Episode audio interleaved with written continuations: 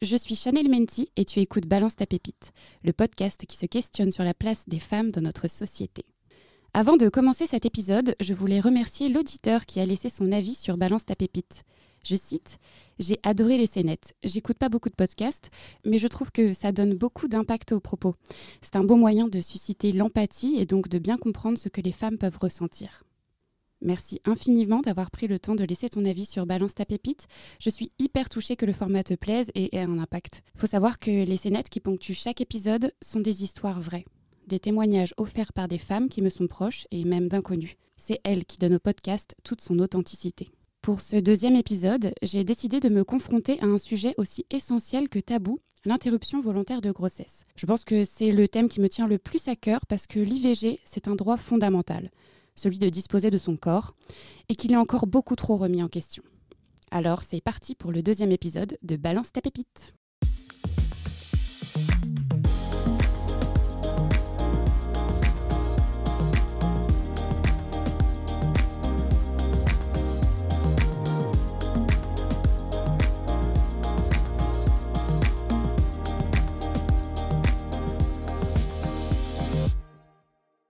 Quand j'ai commencé à dire que j'allais faire un épisode sur l'IVG, j'ai été hyper surprise par euh, la vague de sororité qui m'a engloutie. Oui, engloutie. À la fois, j'ai été infiniment touchée par les témoignages de ces femmes, proches et moins proches, et à la fois, je me suis retrouvée face à la réalité du tabou et de la douleur auquel l'IVG est liée. Quand j'ai reçu le témoignage que vous allez entendre aujourd'hui, j'ai été frappée par euh, la place immense du silence presque un personnage parmi les protagonistes. Et c'est dès ses premiers mots qu'il fait son entrée. J'avais oublié cette période terrifiante de ma vie, l'IVG dont on ne parle plus et dont on a à peine parlé quand c'est arrivé. Aujourd'hui, c'est avec Héloïse Galili qu'on va décortiquer le tabou de l'IVG. Psychologue et sexologue, elle est aussi depuis 12 ans animatrice et conseillère conjugale au sein du planning familial. Cette association féministe est active sur le terrain depuis 60 ans. Son but Défendre le droit à l'éducation sexuelle, à la contraception, à l'avortement et lutter contre toutes les violences et les discriminations liées au genre et à l'orientation sexuelle. Bonjour Héloïse. Bonjour. Est-ce que tu peux m'en dire un petit peu plus sur ton rôle euh, au sein du planning familial? Alors merci de votre invitation. Euh, moi je suis militante et euh, active sur le terrain, animatrice au sein de l'association du planning familial de Paris. Et euh, donc mon rôle et notre rôle de militante, c'est euh, d'accompagner, d'écouter, d'informer euh, les femmes et les personnes qui viennent nous voir pour des questions liées au droit et à la santé sexuelle, c'est-à-dire l'avortement. On peut dire avortement IVG, ça c'est une question qui est intéressante aussi. la contraception, la lutte contre les violences sexistes et sexuelles notamment, et la lutte contre les IST.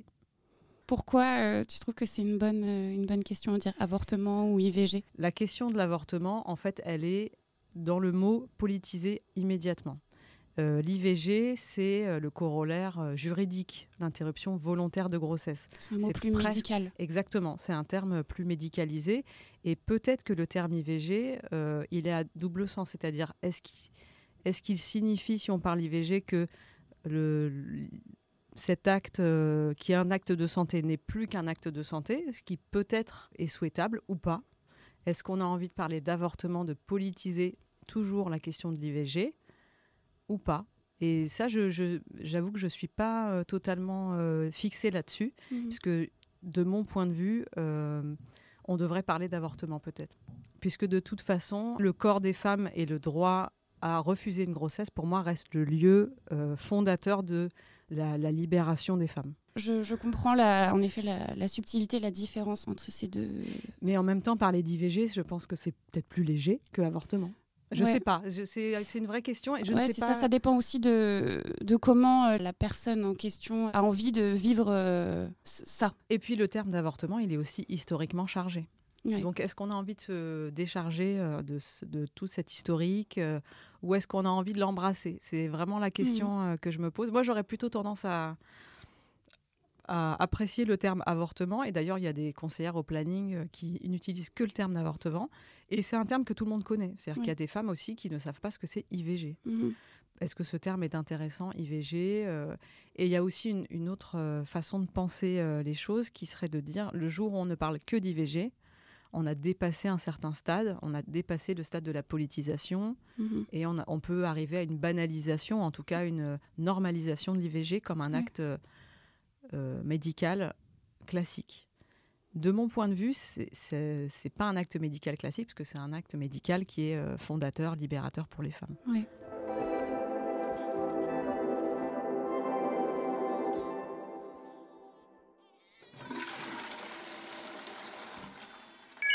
10 Siri. Minuteur à 2 minutes. 2 minutes top chrono.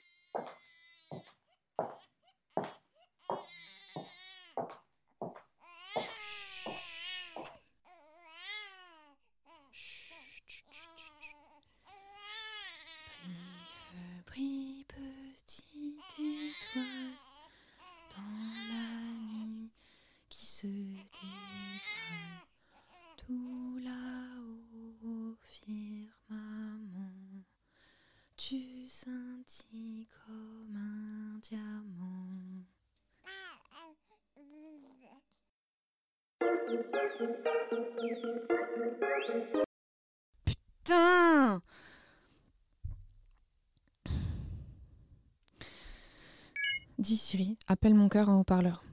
J'appelle mon cœur sur son téléphone portable et je mets sur haut-parleur.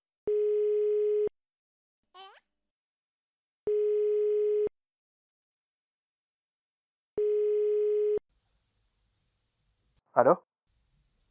C'est positif. Je signe mon putain de CDI demain. Quoi que tu décides, je serai d'accord avec toi, ok? Je serai là pour toi. Allô? Ouais. Ouais, c'est juste que c'est pas le moment. Je t'aime. Personne comprendra. Non, ils ont pas à comprendre quoi que ce soit. Ouais. J'arrive, je rentre à la maison. Je t'aime. Ça va aller, mon petit bébé, hein? Faut pas s'inquiéter. On va rester encore un peu que tous les trois. Tu me jugeras pas, toi, hein?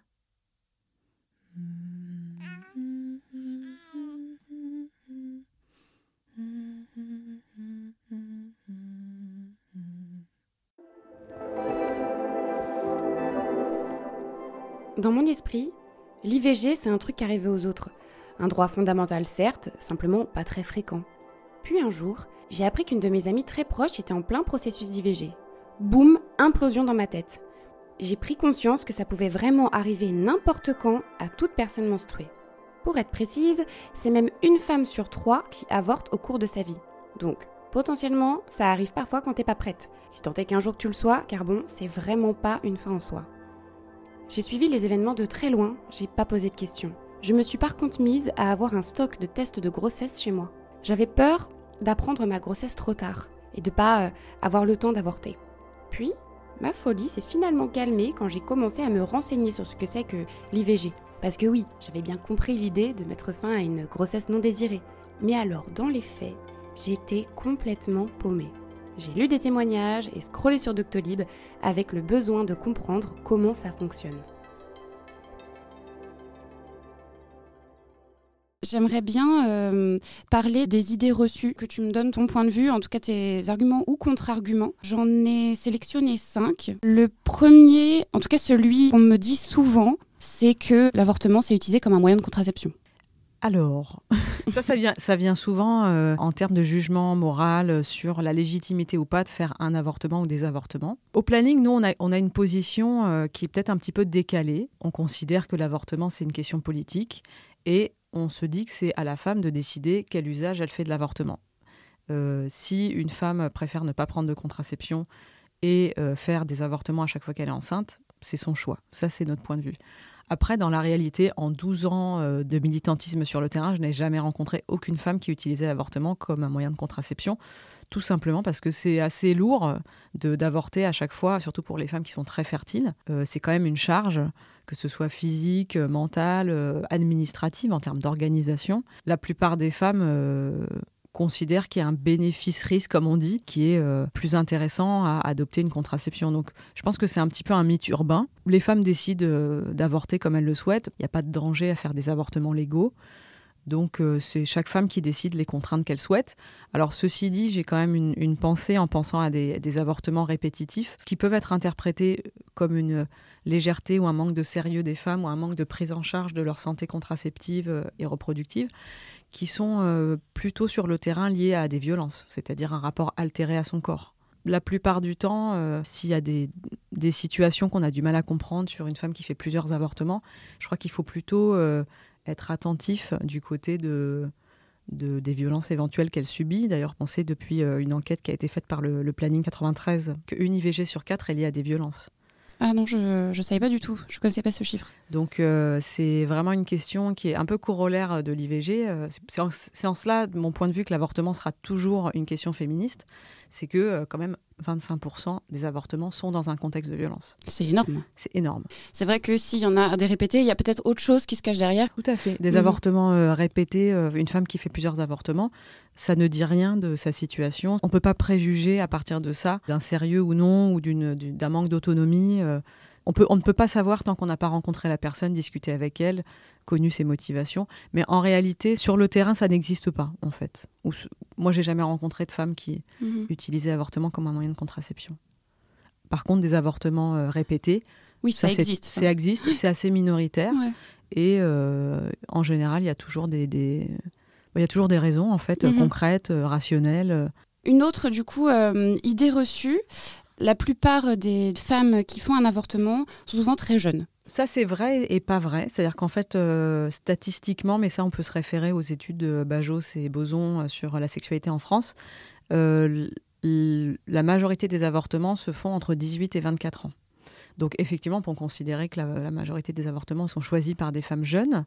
Ça correspond à deux choses. Premièrement, à la norme procréative, c'est-à-dire que on est dans une société où euh, on a admis l'idée que pour avoir un enfant, ou en tout cas pour accueillir une grossesse désirée, il fallait avoir un certain nombre de, de critères d'installation, d'autonomie financière, euh, psychologique, etc.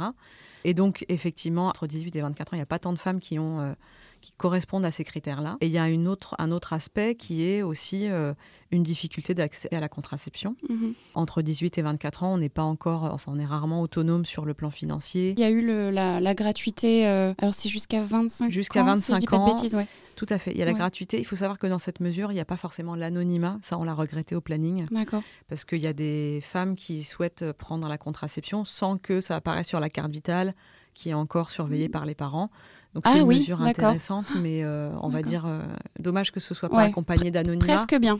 Presque parfaite. Presque Enfin, pas parfaite. parfaite, je sais pas. Oui. Parce qu'après, il y a la question de 25 ans. qui je- enfin, J'ai 25 ans, par exemple. Et du coup, je me dis, ah bon, bah, ça veut dire que pourquoi maintenant je devrais la payer et pas l'année dernière? Tout à fait. C'est une autre question, mais euh, Alors, c'est vrai que c'est questionnable. hein. Pourquoi, l'IV enfin, pourquoi Alors, l'IVG est pris en charge à 100%. Ça, c'est une, un- une grande lutte et un grand acquis euh, sur lequel on mais On remboursé. remboursé. Ouais. Enfin, il y a une avance de frais. euh, Alors, pas toujours. Ça dépend des, Ouais. des praticiens, praticiennes. D'accord. Euh, à l'hôpital, il n'y a pas d'avance de frais normalement, et chez certains personnels libéraux non plus. Euh, mais par exemple, la contraception n'est pas remboursée à 100%. Et c'est un des aspects explicatifs. Donc la contraception peut être coûteuse, pas forcément facile d'accès. En fonction de là où on habite, là on est à Paris évidemment, l'offre de soins est plutôt importante. Oui. Mais évidemment qu'ailleurs en France, euh, c'est pas toujours facile de trouver un centre de planification, euh, euh, des médecins formés à la gynécologie ou des sages-femmes. Donc l'accès à la contraception joue dans, dans ces IVG. Mhm. Ceci dit, moi je voudrais visibiliser un autre aspect de, de l'IVG, de l'avortement, qui est la grossesse non désirée. Évidemment que les femmes qui rencontrent des grossesses non désirées sont à la fois euh, celles qui ont donc le moins de moyens de contrôler leur fertilité, mais il y a aussi euh, celles qui ont une activité sexuelle la plus euh, fréquente. Mhm. Et donc, euh, cette, cet âge-là, de 18-25 ans, correspond aussi à une activité sexuelle, Mhm. on va dire, plus régulière. Il n'y a pas de jugement à avoir. Non, non, il n'y a pas du tout de jugement. du coup, une troisième idée reçue, c'est qu'on est obligé d'avorter à l'hôpital. Euh, alors, pas du tout. Il y a deux méthodes, euh, peut-être qu'on en parlera. Il y a la méthode par médicament, l'aspiration. L'aspiration, en France, en très grande majorité, elle se pratique à l'hôpital. Depuis euh, deux ou trois ans, je crois qu'on a une loi qui permet aux centres de santé de pratiquer des IVG par aspiration hors hôpital.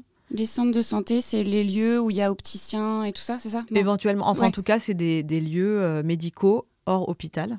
Pour faire une aspiration, il n'y a pas besoin d'un bloc opératoire, il y a besoin de ce qu'on appelle une salle blanche. Euh, donc quand même des critères euh, de- d'hygiène, il y a un cahier des charges, etc. pour le faire. Mais comme cette loi est récente et qu'il faut reconnaître que l'aspiration, c'est pas un acte médical qui rapporte beaucoup d'argent, Mhm. et il y a peu de médecins formés, ça c'est aussi un problème dont on pourra parler. Euh, Il n'y a pas beaucoup, en tout cas, de centres de santé qui se sont lancés jusqu'à présent pour faire de l'IVG hors hôpital. D'ailleurs, cette activité, elle est portée par les hôpitaux, pas tous les hôpitaux d'ailleurs. Il est dit dans la loi que quand il y a une maternité, il devrait y avoir un centre d'IVG euh, euh, Au même endroit. au même endroit, Mhm. attelé euh, à ce lieu. C'est pas le cas partout. Mhm. Et en réalité, euh, l'aspiration, c'est souvent une activité déficitaire Mhm. du point de vue euh, des revenus euh, de la sécurité sociale. Donc ça, c'est un problème. D'ailleurs, il faut qu'on qu'on affronte cette question-là. Dans une logique de rentabilité de l'hôpital, quelle est euh, la place de l'aspiration? C'est une place qui est minoritaire. L'offre de soins, elle est euh, pas toujours accessible. Souvent, il y a des délais qui sont longs. Et pourtant, il faut vraiment défendre cette pratique, puisque déjà, c'est la, la seule méthode qui existe entre 9 semaines d'absence de règles d'aménorrhée et 14 semaines, enfin maintenant 16 semaines. Euh, Donc aménorrhée, ça veut dire depuis le dernier jour des. Non. les dernières règles, Mhm. exactement. Cette pratique de l'aspiration, elle est vraiment à défendre. Il y a moins en moins de médecins. Avant, c'était beaucoup les médecins militants, les gynécologues qui pratiquaient cette aspiration qui se fait, comme je disais, majoritairement à l'hôpital. Cette pratique, elle se perd un petit peu. Elle n'est pas rentable, elle n'est pas intéressante. Ça dit quelque chose aussi de notre regard sur euh, cette méthode-là. Et c'est vrai qu'on a assisté euh, ces dernières années à l'essor, euh, depuis la création de, de la pilule abortive, donc de l'IVG médicamenteuse, à un essor de- des- des IVG médicamenteuses, qui est une méthode qui est très intéressante aussi, et, mais qui a tendance à supplanter aujourd'hui euh, euh, la méthode par aspiration, Mhm. qui ne demande pas de technicité euh, du point de vue médical. C'est une formation en une journée. Et on a de la chance, c'est que de plus en plus de professionnels, euh, médecins généralistes, euh, gynéco, euh, sages-femmes, sont formés à l'IVG médicamenteuse. À Paris, par exemple, ou même ailleurs, il y a énormément d'offres de soins d'IVG médicamenteuse. Mais il faut savoir que l'IVG médicamenteuse, c'est une fausse couche que les femmes gèrent à la maison. Et c'est très important pour nous que les femmes sentent qu'elles ont un choix euh, équivalent et une offre de soins équivalente entre l'IVG médicamenteuse où la femme gère elle-même une fausse couche et une IVG par aspiration où les femmes peuvent avoir une anesthésie euh, locale ou générale et ne pas avoir à gérer elles-mêmes leur avortement.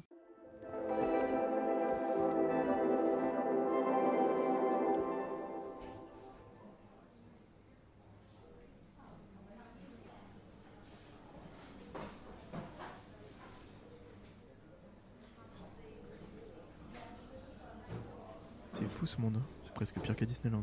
Faut croire que les gens adorent les sensations fortes.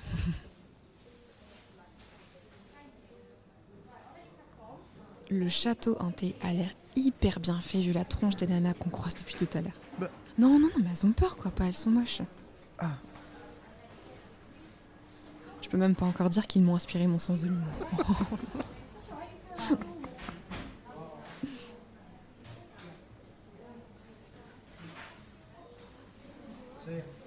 Oh, je flippe euh, grave là. Médecin il y a quoi il y a Deux jours Quatre jours Je sais plus. Mais en fait, euh, j'ai l'impression que c'était hier et en même temps, euh, ça paraît si vite. Et en même temps, si long. Enfin, je- Tu le sais, toi, que je suis une bonne personne. Mais un deuxième, je peux pas. Pas maintenant.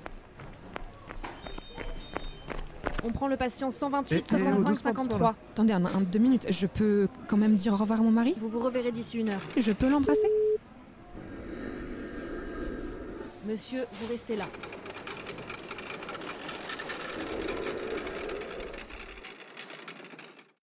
Posez vos fesses dans le trou, il arrive.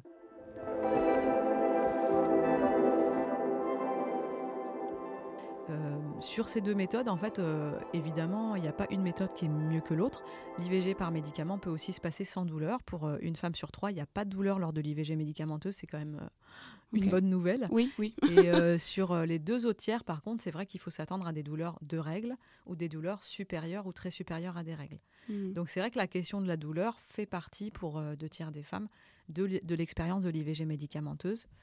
Sur l'aspect euh, traumatique, je, je pense qu'évidemment tous les actes de vie, tous les choix de vie procréatifs, et d'ailleurs le même même le fait d'être confronté à une grossesse non désirée en soi, ça peut être une expérience qui est très difficile, Ouais. puisque on est quand même dans un- une époque où on a peut-être nous, les femmes, l'illusion qu'on maîtrise notre fertilité. Mhm. Euh, et donc, euh, que ce soit pour refuser une grossesse ou pour vouloir une grossesse, euh, ça se passe pas toujours comme on le souhaitait. Ouais. Et donc, une grossesse non désirée peut être vraiment vécue, et, et ça, on l'entend souvent dans les accueils, que euh, c'est vécu comme une violence euh, qui, qui vient de l'intérieur du corps finalement. Ouais.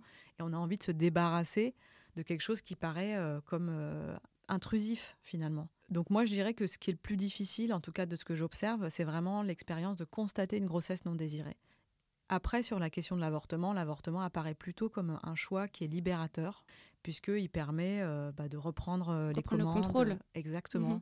Et de décider euh, par rapport à son avenir, si on veut être mère ou pas, accoucher ou pas. Mais évidemment que du point de vue émotionnel, toutes les femmes peuvent vivre tout un- toute une palette d'émotions Mhm. autour de cet événement. C'est vrai que le fait de faire une fausse couche, ça peut amener euh, d'autres aspects, c'est-à-dire un aspect corporel, de voir des choses, de perdre du sang, qui peut renvoyer aussi à une image de souffrance des femmes, euh, qui Ouais. est euh, quelque chose euh, auquel, euh, je dirais, on nous assigne aussi.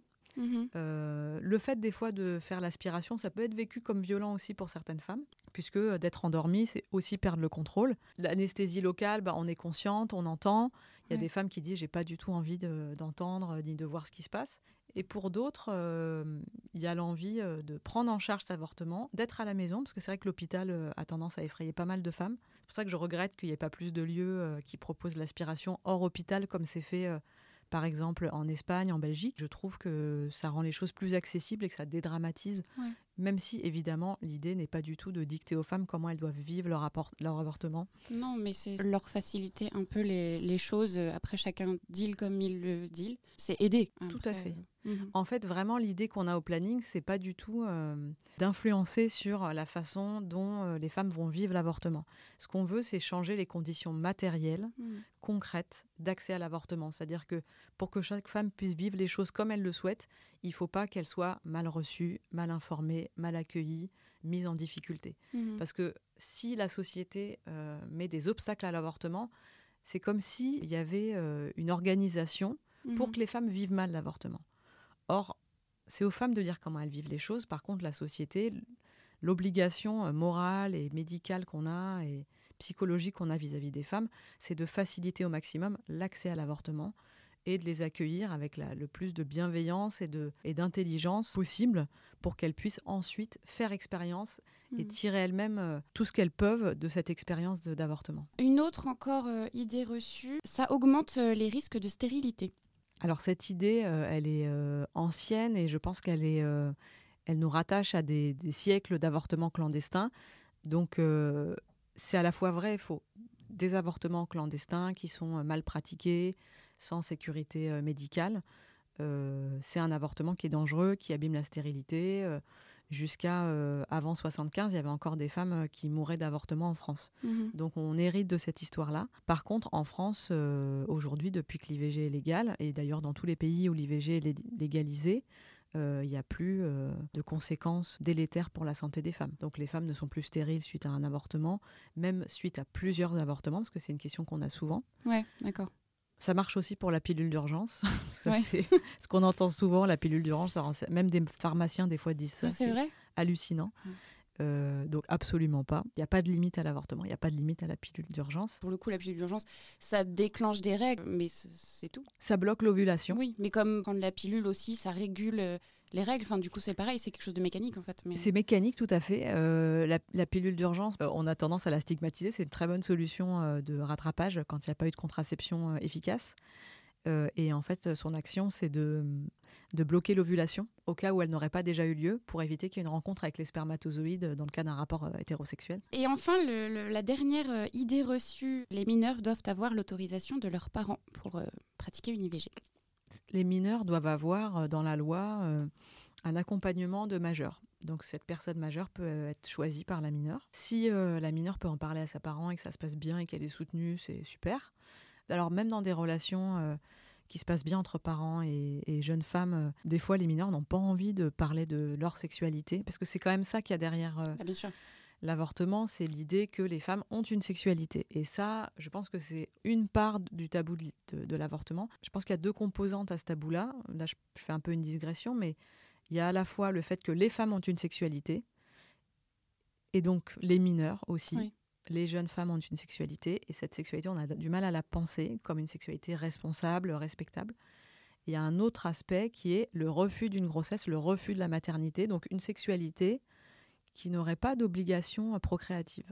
C'est juste du plaisir. C'est juste du plaisir. Et ça, je pense qu'on malheureusement, on est en 2022, on n'a toujours pas, on s'est pas réconcilié avec ça. Que les femmes, même les jeunes femmes, peuvent avoir une sexualité uniquement dédiée au plaisir, sans avoir envie euh, de devenir mère. Et ça, c'est un peu dingue, mais on vit dans un monde patriarcal, malheureusement, dans lequel cette idée, elle est encore très subversive. Si depuis 1975, soit 47 ans pour ceux qui calculent pas vite comme moi, on a le droit d'avorter, merci Simone, l'acte n'est remboursé à 100% que depuis 2013. Et il faudra encore attendre 3 ans pour que le parcours complet le soit aussi. Parce que non, il suffit pas juste de prendre un médoc. Il y a des échographies, plusieurs rendez-vous, des examens biologiques. C'est assez fou quand on y pense, non? Dans ma tête, l'IVG c'est gratuit, c'est comme ça, ça fait partie de nos droits. Mais finalement, ça fait que 6 ans que ça l'est vraiment. Et même dans les faits, on n'est pas encore sur un acte hyper hyper accessible quand même, parce qu'on a un autre souci majeur. On va où? Tous les ans, l'Assemblée nationale dresse un rapport sur la question de l'IVG. Et bah d'après eux, on manque clairement d'informations. Et si on ajoute à ça les déserts médicaux et la double clause de conscience, on se retrouve avec des femmes qui n'ont pas vraiment le choix sur la méthode. Aspiration ou médicaments?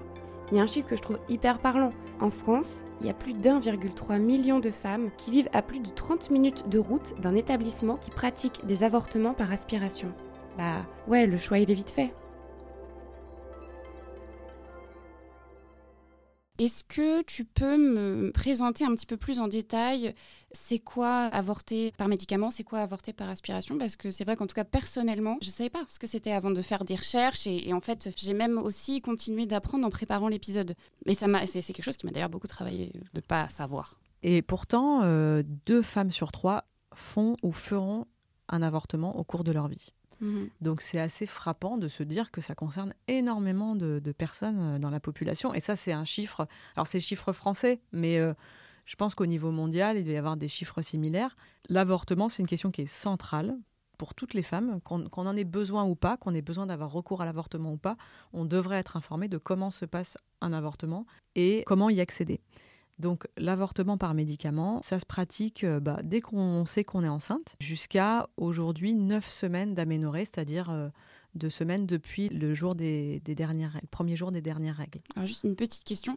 Par exemple, je prends mon cas personnel, je prends la pilule en continu, donc je n'ai pas mes règles. Alors ça, c'est le piège.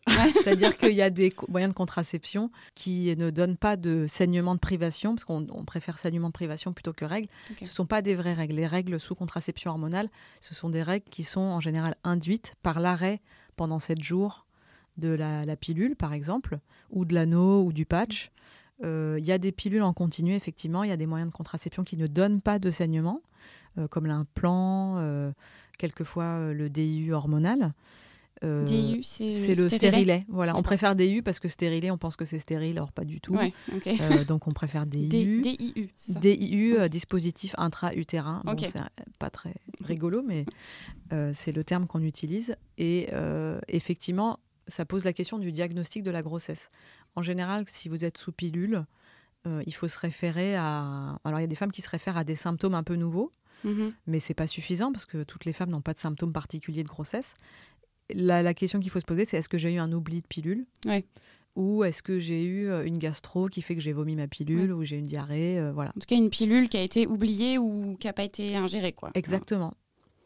C'est plutôt comme ça qu'on va se, se repérer. Pour les moyens de contraception euh, où euh, on a encore des règles naturelles, Mhm. euh, en général, c'est l'absence de règles naturelles qui, euh, qui fait le diagnostic. Par exemple, un DU cuivre euh, fait qu'on a ces règles comme avant, en général même un peu plus abondantes.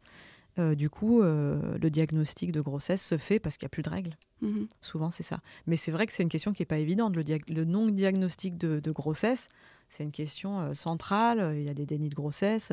Alors, voilà, ça demande quand même un rapport à son corps de beaucoup s'écouter, d'être vraiment euh, très vigilante. Mhm. Et ça demande un niveau de vigilance d'ailleurs euh, bah, qui fait qu'on ne peut pas à tout moment de sa vie euh, être vigilante à 100%. euh. Non. C'est une charge mentale. Hein, Ouais, la charge mentale, elle est, elle est très forte.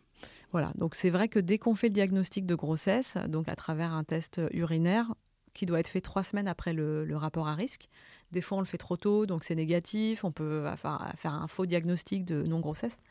Une fois qu'on a fait le, le diagnostic, on a le choix entre la méthode par médicament. En général, en début de grossesse, c'est plutôt la méthode par médicament, puisque Mhm. malheureusement, l'aspiration peut pas se faire trop tôt, puisqu'on a, on a vu qu'il y avait un risque d'échec important de l'aspiration quand on le fait trop tôt, quand euh, le- l'em- l'embryon est vraiment petit, euh, on peut passer à côté. Euh, donc l'aspiration se fait plutôt à partir de 6 semaines et demie d'aménorrhée euh, jusqu'à maintenant 16 semaines en France. Dans d'autres pays, d'ailleurs, euh, l'aspiration se fait jusqu'à 22 semaines. Ça, c'est important de le dire, euh, puisque euh, techniquement, c'est possible.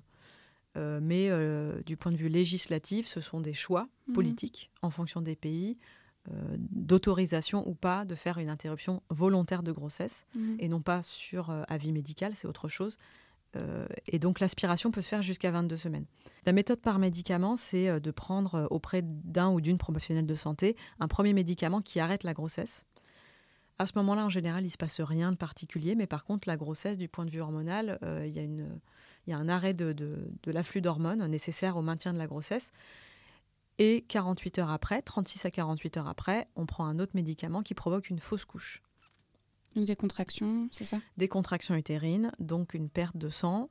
C'est clair que l'IVG médicamenteuse, aujourd'hui, il est pratiqué entre, euh, on va dire, 4-5 semaines d'absence de règles, jusqu'à 9 semaines d'absence de règles. Plus on avance dans la grossesse, plus on peut imaginer que, en termes de contraction, de quantité de sang, euh, la fausse couche va avoir euh, un aspect euh, de plus en plus important visuellement, physiquement, éventuellement du point de vue des douleurs.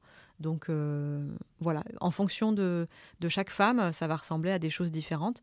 Il y a quand même des points communs qui est la perte de caillots, la sensation vraiment de contraction utérine qui ressemble à des douleurs de règles, et euh, éventuellement la perte d'un de l'œuf qui ressemble à quelque chose d'un peu gélatineux, qui peut être identifié ou pas. Le fait d'avoir perdu des caillots, de se sentir mieux, éventuellement de plus avoir de nausées le lendemain, c'est déjà euh, un premier euh, diagnostic du fait que ça ait fonctionné. Ça fonctionne à 99%, l'IVG par médicament, donc ça fonctionne très bien. Et il y a une méthode de contrôle par prise de 115 jours après. D'accord, c'est ce que j'avais demandé. En cas d'échec, on peut toujours soit reprendre des médicaments, soit euh, faire une aspiration. Et la méthode par aspiration, euh, on peut choisir. Alors malheureusement, tous les centres hospitaliers ne proposent pas d'avoir le choix de la- de la- de l'anesthésie. La plupart du temps, ce qui est proposé, c'est l'anesthésie générale. Mais l'anesthésie locale a aussi euh, un, un intérêt, puisque ça permet de ne pas avoir quelqu'un qui vient vous chercher. Euh, Plus rapide, enfin, parce qu'il n'y a pas tout la phase de réveil. Exactement, on peut repartir vraiment sur ses pieds rapidement. La plupart du temps, on va vous proposer une anesthésie générale. Vous allez être endormi euh, 15 minutes. Ah oui, c'est assez court. C'est assez court, voilà. En fait, euh, techniquement, euh, la méthode, c'est euh, de dilater le col de l'utérus par voie naturelle. C'est-à-dire qu'on vous met un spéculum, on va chercher au fond du vagin le col de l'utérus. Et euh, ce col, donc, qui est fermé, on va le dilater pour qu'il puisse s'ouvrir. On va passer une petite canule stérile pour Une can- canule. Ça, bah, imaginez euh, un stylo bic vide, Ok, voilà. Et on va aspirer en fait tout le contenu de l'utérus, donc à la fois l'embryon ou le fœtus si on est au-delà de 12 semaines, et tous les caillots de sang qui sont autour de la grossesse. A priori, euh, la plupart du temps, avec l'anesthésie, on ne sent rien. Avec l'anesthésie locale, on sent que ça travaille du point de vue de l'utérus, il se passe quelque chose, mais normalement, on n'a pas mal. mais comme quand on a une anesthésie euh, à la dent ou qu'on sent que bah, le dentiste il est en train de faire un truc à ta dent, tu sens qu'il se passe quelque chose dans ta bouche, quoi. Mais euh, Exactement, c'est comparable.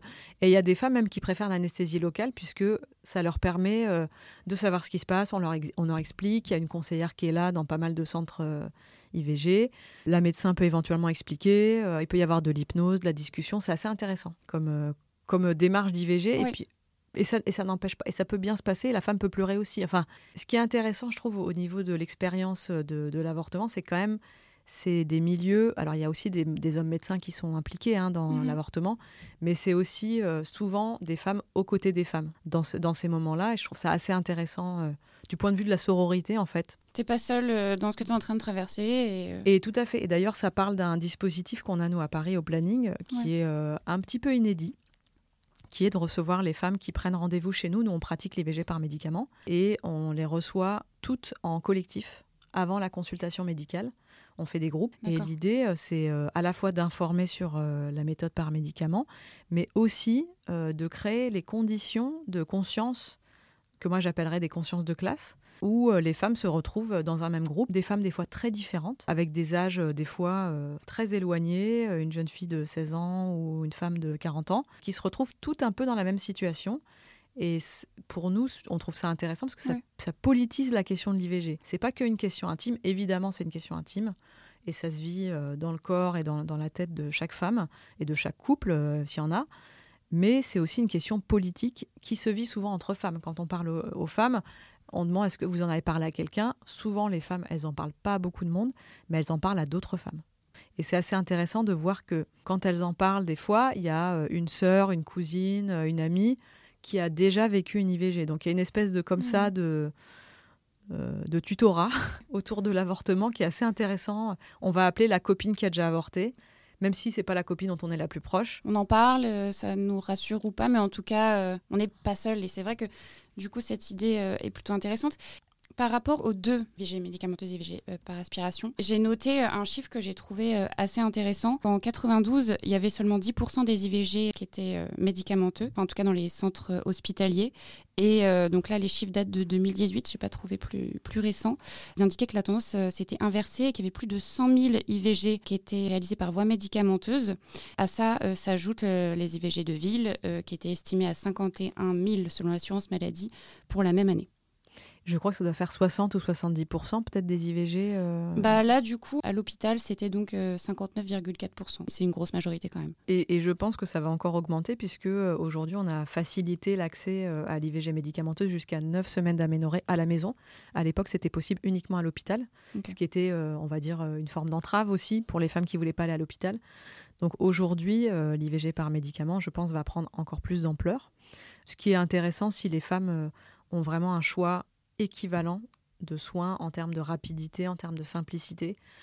De mon point de vue, euh, je pense que euh, euh, il faut vraiment qu'on mette nos forces sur l'IVG par aspiration, puisque c'est une pratique déjà qui est héritée. C'est assez intéressant parce que l'aspiration, c'est une pratique qui a été aussi faite par des non-médecins à l'époque où l'IVG était illégal, hein, l'avortement était illégal. C'est-à-dire que des aspirations ont été faites, notamment la méthode Karman, qui est une méthode euh, notamment d'aspiration à travers une, une seringue, euh, qui a été faite par euh, les militantes du MLAC, du Mouvement pour la libération euh, de l'avortement et de la contraception. Et c'était des non-médecins qui faisaient des, aspirations. Donc c'est vraiment très intéressant du point de vue historique que c'est une pratique qui est euh, extraordinaire finalement, l'aspiration, qui a été faite euh, de façon illégale, mais de façon euh, tout à fait sécurisée par des femmes non médecins. Et aujourd'hui, on a des aspirations à l'hôpital, mais malheureusement, c'est une pratique, comme je disais, qui est déficitaire, qui n'est pas considérée, qui n'est Ouais. pas mise en avant aussi par le corps médical, qui n'est pas noble selon, euh, selon certes, enfin, en tout cas dans, dans les critères qu'on se donne des actes nobles en gynécologie. Oui. Mais parce Or- que par rapport à la- aux médicamenteux, c'est pas plus ou moins. Pas du tout. Alors Oui. c'est vrai que la- le- le- bah, du point de vue médicamenteux, il n'y a, pas beaucoup- il y a pas besoin d'intervention médicale. C'est-à-dire que les médecins, quelque part, ça c'est mon interprétation individuelle, hein, mais de mon point de vue, le corps médical, en privilégiant à tout prix euh, la, la médicamenteuse, enfin, si tant est qu'il y ait cette envie-là, se défausse du point de vue de l'obligation de formation, de technicité, d'intervention. Euh, ce- ce que je trouve intéressant de mon point de vue dans l'IVG par aspiration, c'est que le corps médical s'implique pour faire les avortements, pour ne pas que les femmes aient à gérer ça à la maison. Après, évidemment qu'il y a plein de femmes qui préfèrent gérer ça à la maison et qui sont très bien comme ça et qui n'ont pas envie de rencontrer de médecin. Oui. Et c'est très bien. Mais On par en revient du coup à la question de- du, du choix de chacun. Et, euh, Exactement. Il y, a, il y a vraiment une question du choix. Mais c'est vrai que moi, je rencontre pas mal de femmes qui auraient préféré faire une aspiration qu'une IVG par médicament, mais qui y renoncent parce que les délais sont trop longs. Elles n'ont pas envie de se perdre dans un hôpital euh, immense où on se retrouve pas, on croise des femmes enceintes.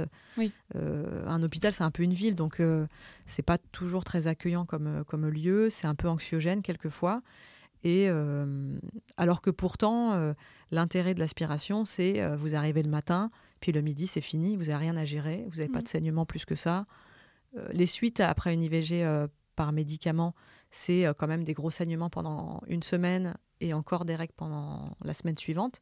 Donc de gros saignements. Après l'aspiration, il y a quelques jours de règles et puis c'est tout. Ouais. Donc euh, actuellement, je dirais qu'il faut qu'on mette vraiment euh, toute notre énergie pour sauvegarder la pratique de l'avortement, de la revaloriser déjà financièrement, puisque les établissements ne se lancent pas à faire des avortements euh, par aspiration, tout simplement parce que euh, on ne gagne pas d'argent en fait avec ça.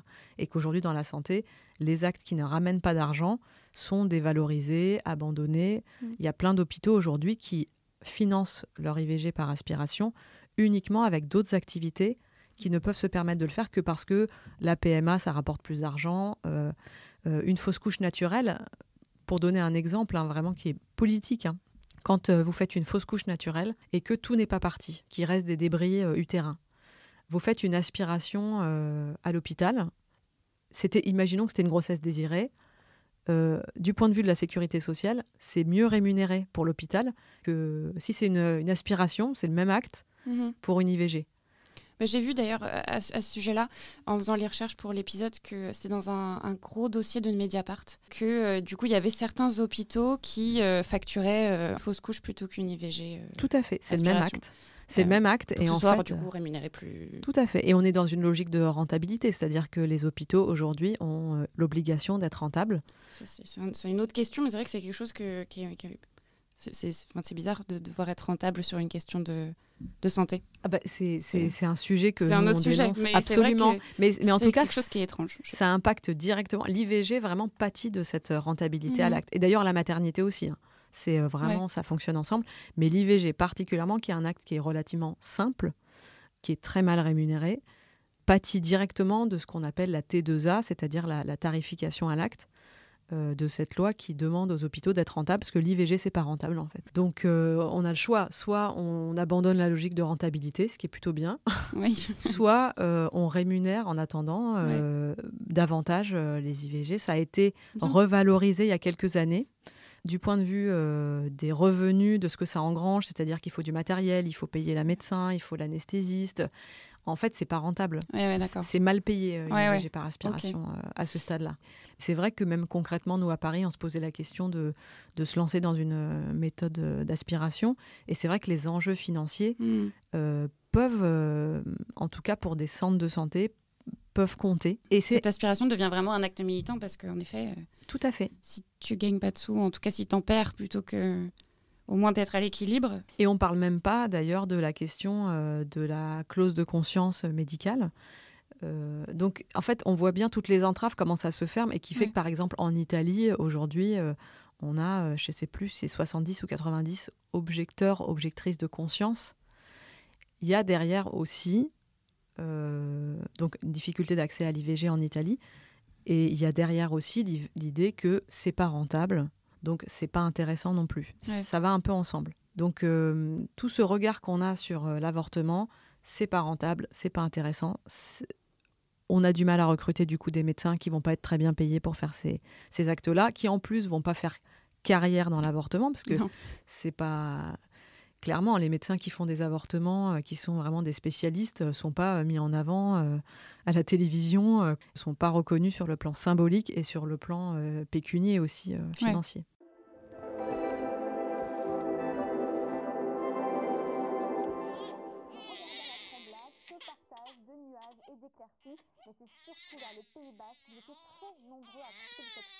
Tu peux me passer le bébé?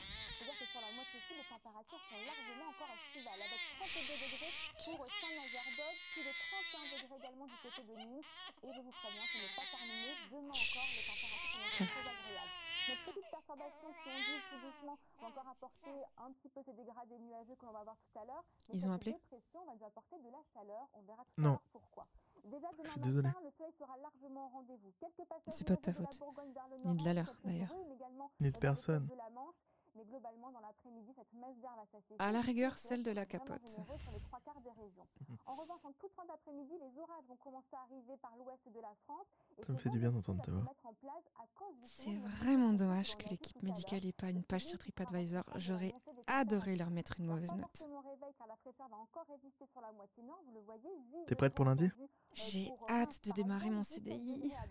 C'est le premier, c'est pas rien quand même.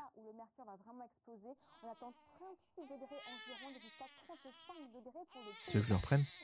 Non, c'est bon. Merci.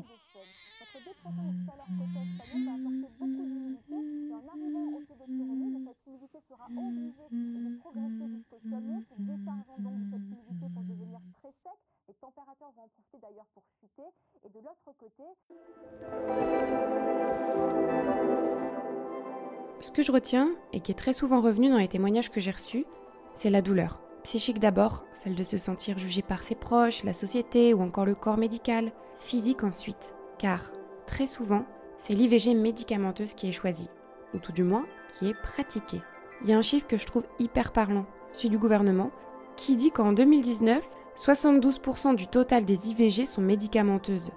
C'est énorme Plus simple d'accès, moins contraignant pour le personnel médical et plus rapide d'accès pour les femmes. Mais le truc, c'est que c'est potentiellement beaucoup plus douloureux. En effet, le premier médicament bloque la grossesse, le second, lui, vient provoquer des contractions qui peuvent s'accompagner de douleurs, comme des douleurs de règles, ou plus fortes encore. Quand on s'est appelé avec Héloïse pour préparer l'épisode, on a échangé autour de cette question de la douleur. Et on s'est donc demandé si on était vraiment obligé d'avorter dans la douleur.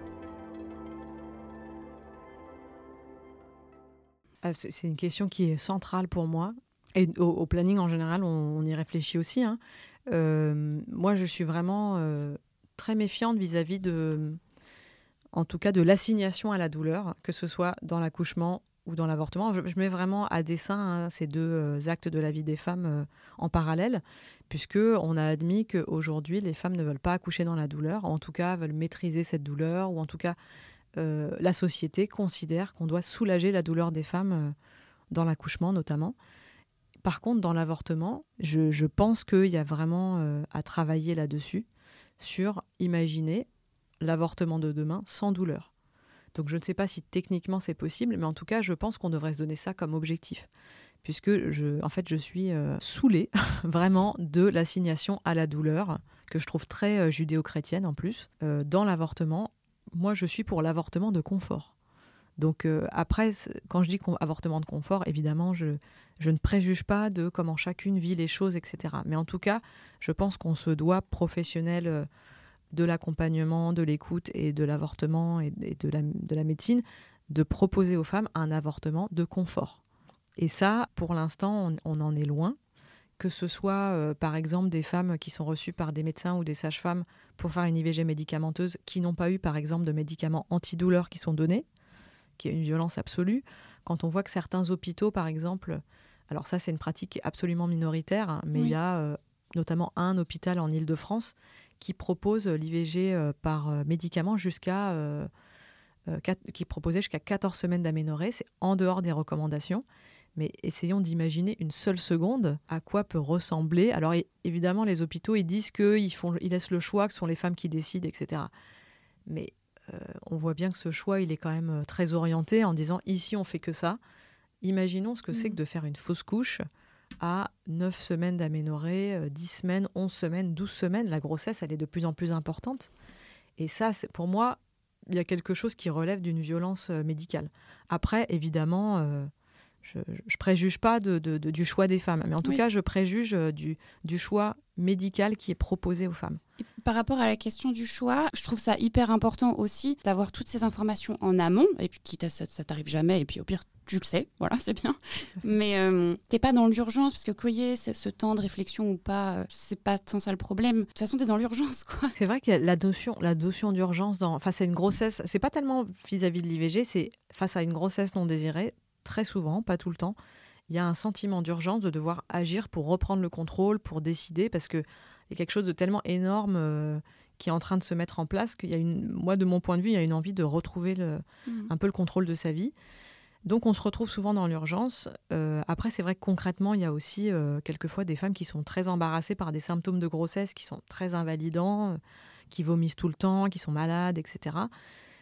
Donc souvent, les femmes ont envie de réagir déjà en termes de, trouver de l'information assez rapidement.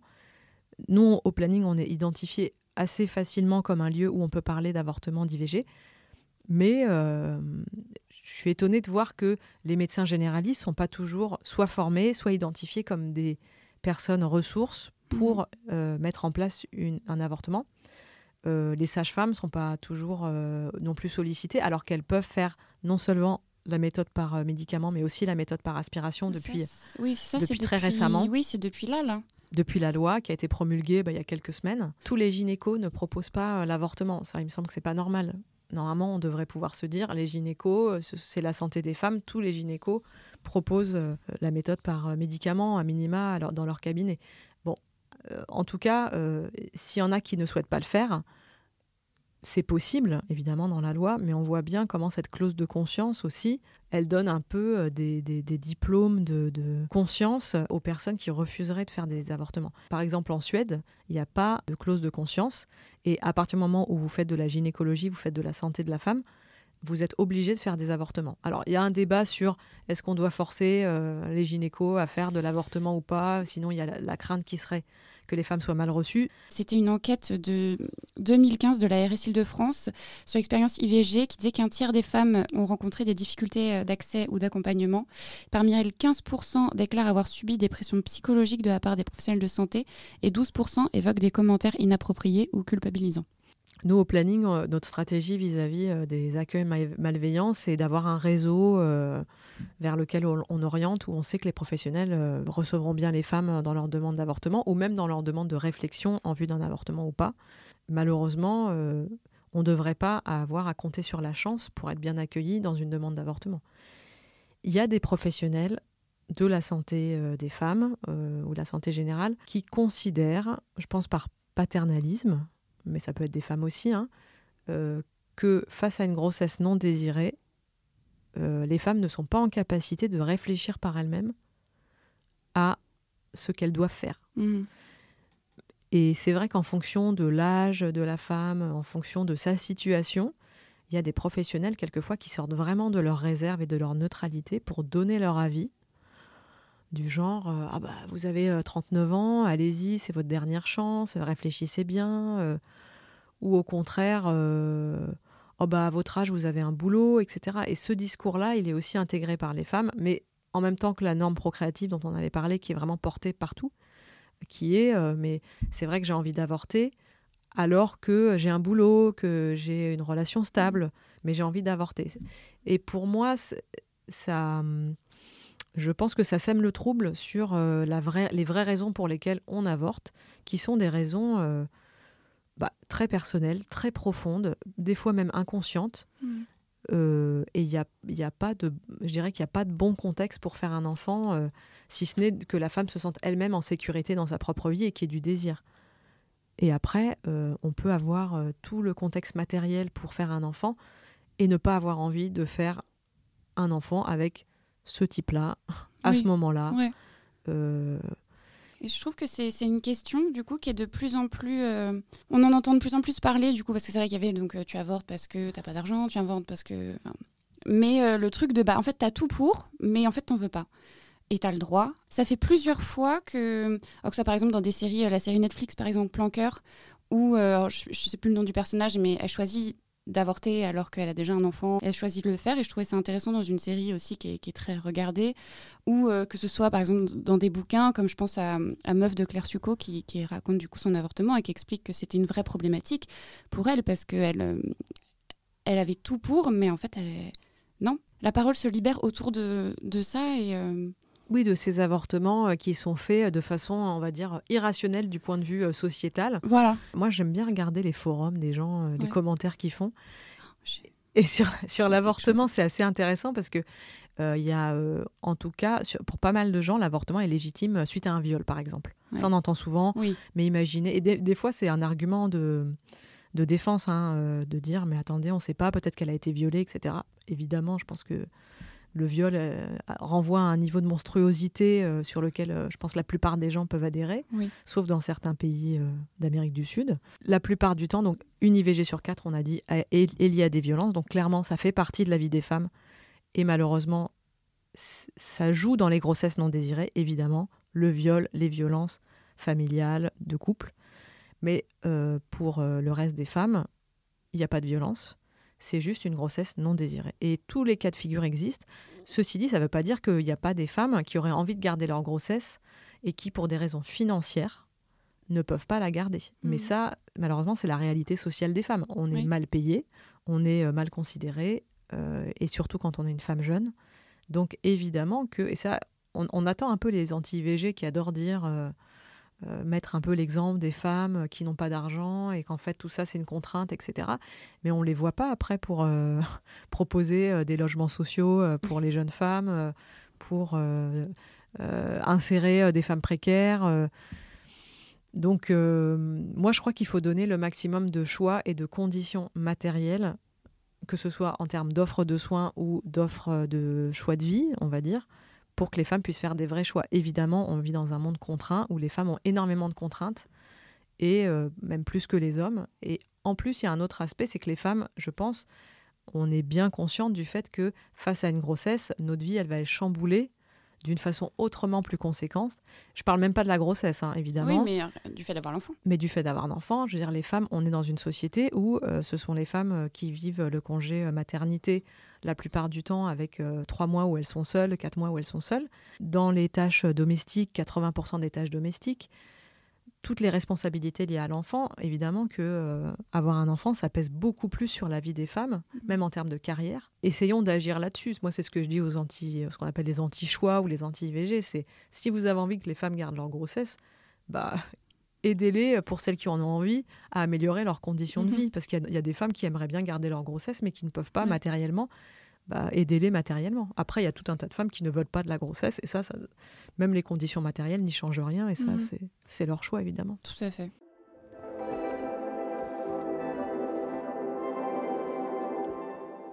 L'IVG doit être un acte accompagné et dédiabolisé, car c'est nous, les femmes, qui décidons de faire appel à cet acte médical nous restons les bonnes personnes. Cette décision devient une punition si elle est jugée et si l'entourage et le corps médical nous traitent comme des personnes inhumaines. Alors, mesdames, si vous décidez de faire cette interruption, prenez un jour de plus, mais choisissez une équipe humaine. Parce que dans mon histoire, les inhumains, c'était cette équipe médicale. J'ai mis des années à m'en remettre, et en vous écrivant ce soir, je suis encore touchée.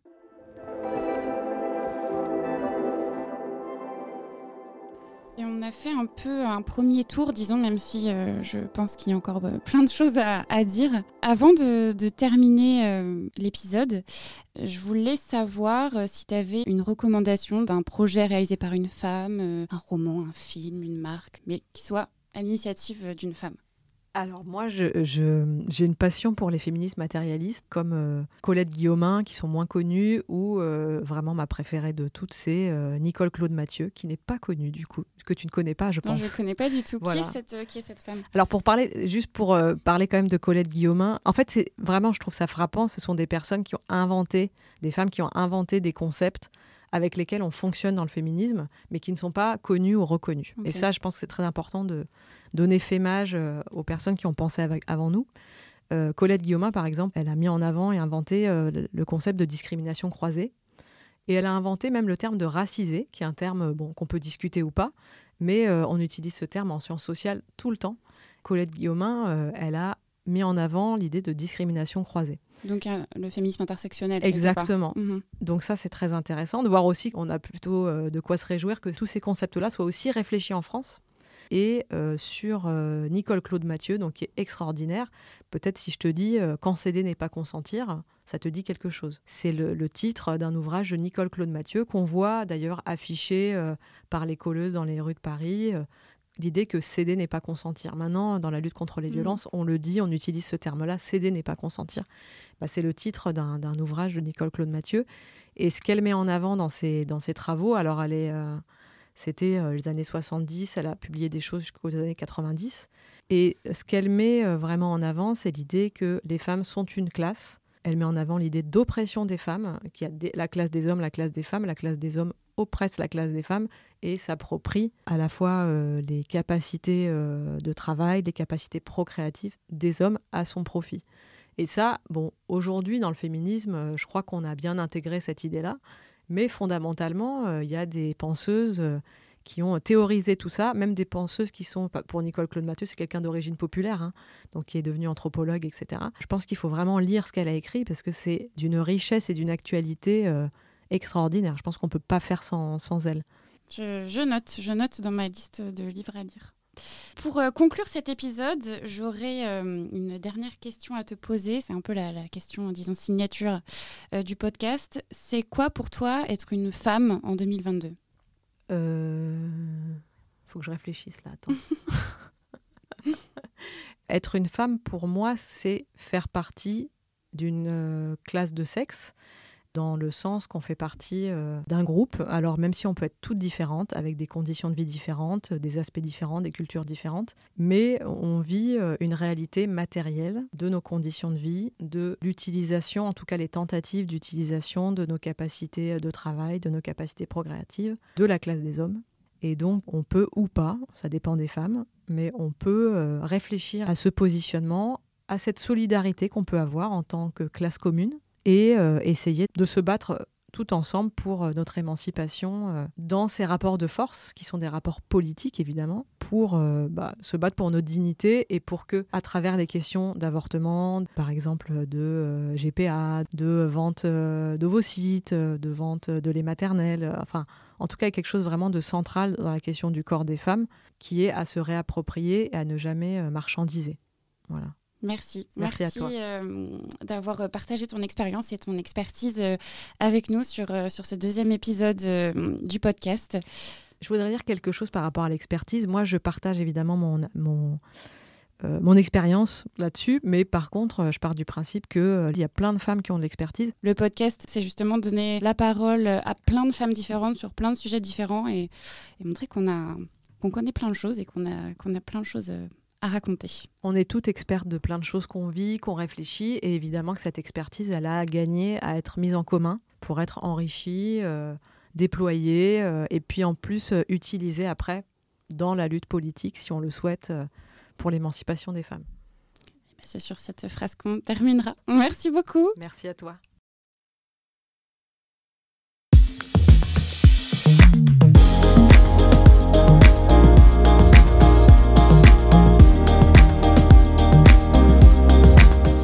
Entends ce message, un grand merci de nous avoir écoutés jusqu'au bout. Pour ne pas manquer le prochain épisode de Balance ta pépite, abonne-toi. Tu peux aussi nous laisser 5 étoiles et un petit commentaire sur l'application de podcast que tu utilises. Toutes les sources citées dans cet épisode, ainsi que les réseaux sociaux de notre experte, sont disponibles dans les notes du podcast. Balance ta pépite a été enregistré au studio La Poudre de la Cité Audacieuse, produit par Les Petits Points, avec l'aide en coulisses de Stéphane. Générique par Boréal. Vignette par Eski. Témoignage interprété par Margot Roustan-Mourant, Adèle Baucher et Thomas Lenoir. Direction Tom Lejar. À très vite pour un nouvel épisode de Balance ta pépite.